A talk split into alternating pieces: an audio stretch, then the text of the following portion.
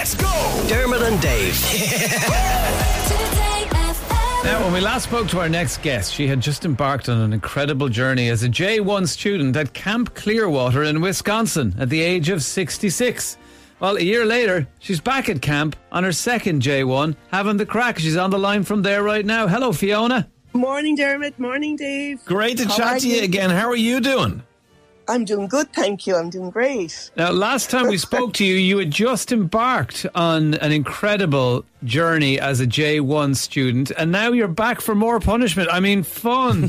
What made no you? punishment. No punishment. Why did you want to go back? Did you think you would, or I thought it was a one-off thing? I wasn't quite sure. So hmm. when the summer ended last year, I had loved my time here, but I had challenges in it.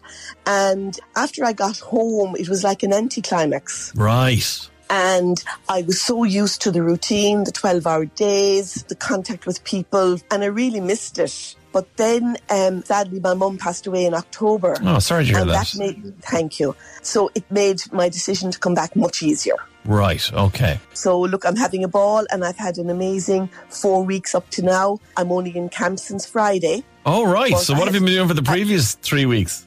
Oh my God, have I had a ball. So Go on. um one of the girls that I was very friendly with, Beda Fernandez, she invited me to Mexico. So I spent two weeks in Mexico, Right. which was wonderful. Then I was invited to Washington, D.C. by Kristen Dubois of the State Department. She is the public affairs officer for the J1 visas. Right. And I was even at a concert that Mr. Biden was at. He walked right past me. No And so, way. are, are you a bit of a J1 celebrity now?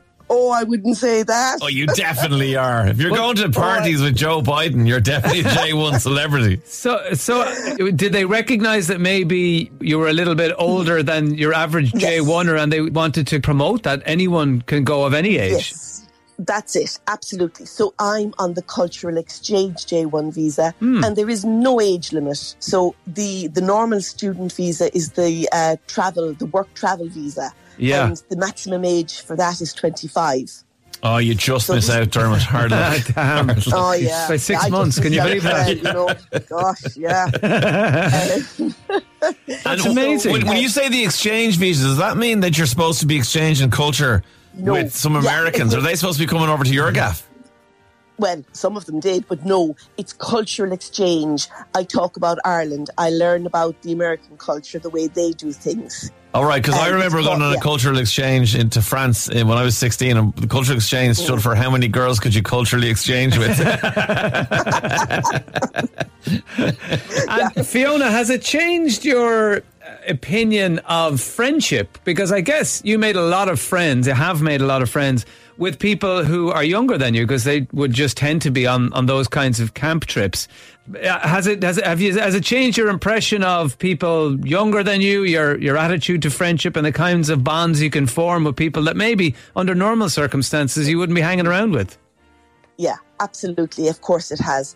Now, I suppose, yes, I became friendly with some of the American girls, and two of them have come to visit me in Ireland. But my main friendship group last year was the international staff. Brilliant. So this year, there are a lot of new staff, some staff returning between the Americans and um, some international. Um, so this year, I'm noticing more how the older of the staff, the 23, 24 year olds, they have their heads so screwed on. Now, we've been in pre camp and we have a lot of courses and classes during the day, and that's a new change for Clearwater Camp here as well. Because they're educating us a lot more on how to manage situations and how to be with campers. We're having our skills re-verified. We had canoeing yesterday. Today we have swimming and Well, canoe well jumping. hang on. Didn't you develop a skill of driving speedboats last year? Oh, that was this year. Oh, I this year. in Kerry. Oh, right. it wasn't even in the camp I in Wisconsin. No, no, it was at home in the Maharees because I want to be able to drive a boat this year if it's Right. possible. So after Washington, D.C., I went to Michigan to Nurse Grace's home.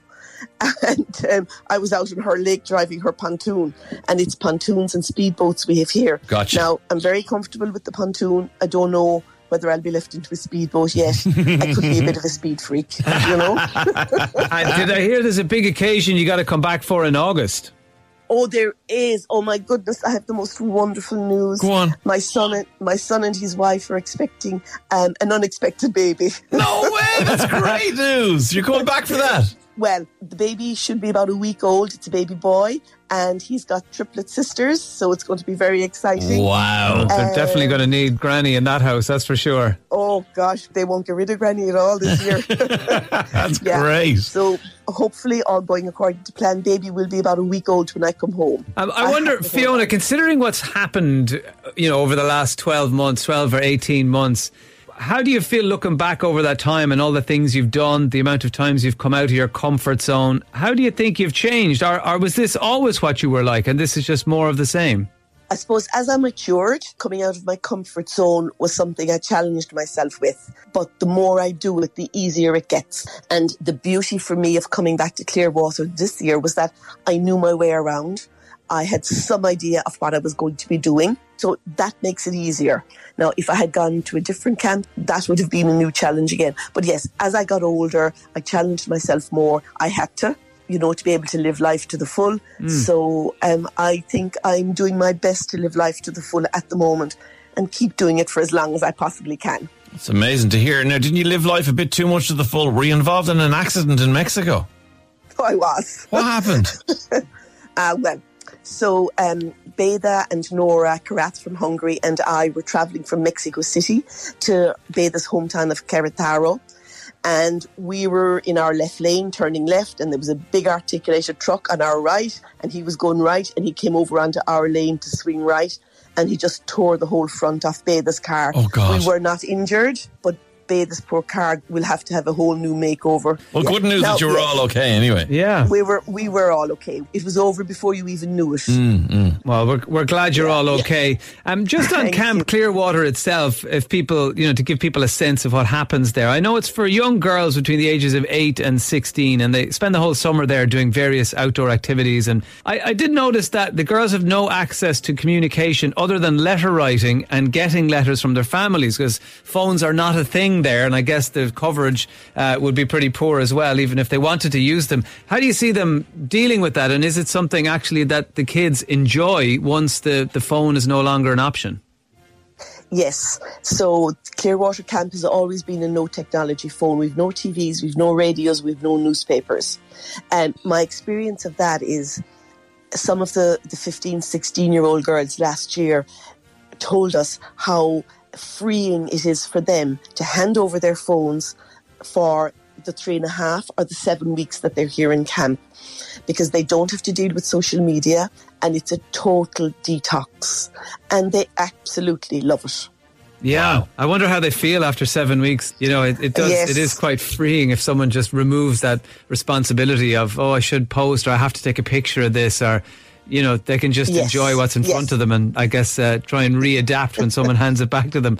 Well, look, Fiona, it's an It's- absolute wonder to talk to you. Um, we hope you have an amazing time uh, between now and August and best of luck with the arrival of the new grandson. Oh, so exciting. And if you want to follow so Fiona's journey, you can follow at retiree on a J1 visa with a few underscores in there on Instagram go and have a look at Fiona and see what she's getting up to. Thank you so much, guys. Have a great day. Uh, cheers, Fiona. too, You Fiona. too. Bye. Bye. Dermot and Dave, weekdays from 9 a.m. To the